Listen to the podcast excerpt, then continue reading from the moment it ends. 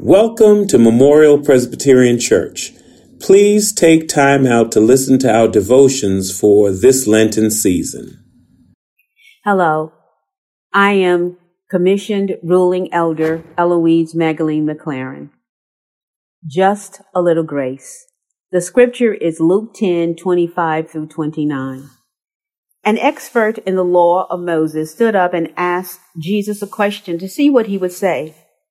Teacher, he asked, what must I do to have eternal life? Jesus answered, What is written in the scriptures? How do you understand them? The man replied, The scriptures say, Love the Lord your God with all your heart, soul, strength, and mind. They also say, Love your neighbors as much as you love yourself. Jesus said, You have given the right answer. If you do this, you will have eternal life. But the man wanted to show that he knew what he was talking about, so he asked Jesus, Who are my neighbors? He probably was testing Jesus, doubting Jesus knew what he was talking about because Jesus was from that unremarkable and insignificant town of Nazareth. The people of Nazareth, in fact, all Galileans, had a low reputation among the elite, the educated, the higher class. Even Nathanael asked Philip, can anything good come from Nazareth? But that was until he met the man named Jesus. Wanting to challenge Jesus because he wanted to be justified in his own beliefs, the law expert asked, who is one's neighbors, believing as some did that only righteous people were one's neighbors, not sinners or Samaritans or non-Jews. Because if one is a sinner, then the person can't be a neighbor of a righteous person. But Jesus destroys his small minded, prejudicial, and hateful view of who is righteous and who is a neighbor. Who is our neighbor? To whom do we give our time and talent, our resources, our love and compassion? We are to go beyond the walls of our church and seek those who need our help without expecting anything in return. We are to look beyond the familiar and comfortable and stretch ourselves to embrace those who are unapproachable to love the unlovely, to welcome the reprobate, the unlikable.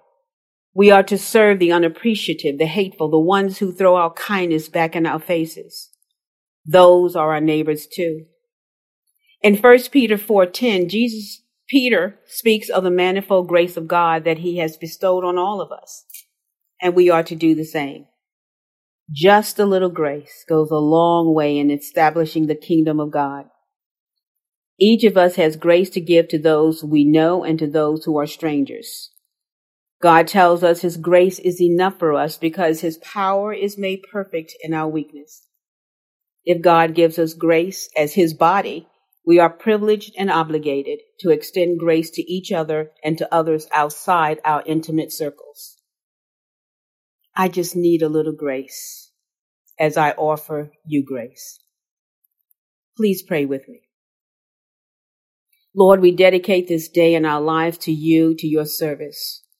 All that we have is from you and by your grace. All that we give and receive is by your bounty and your graciousness. We thank you for loving us and giving us of your Holy Spirit so that we may carry out the mandate Jesus left us to be gracious to one another, to do your work while it is still day. In his name, amen. Thank you for listening. If you don't have a church home, please call us at 516 623 9561. God bless you.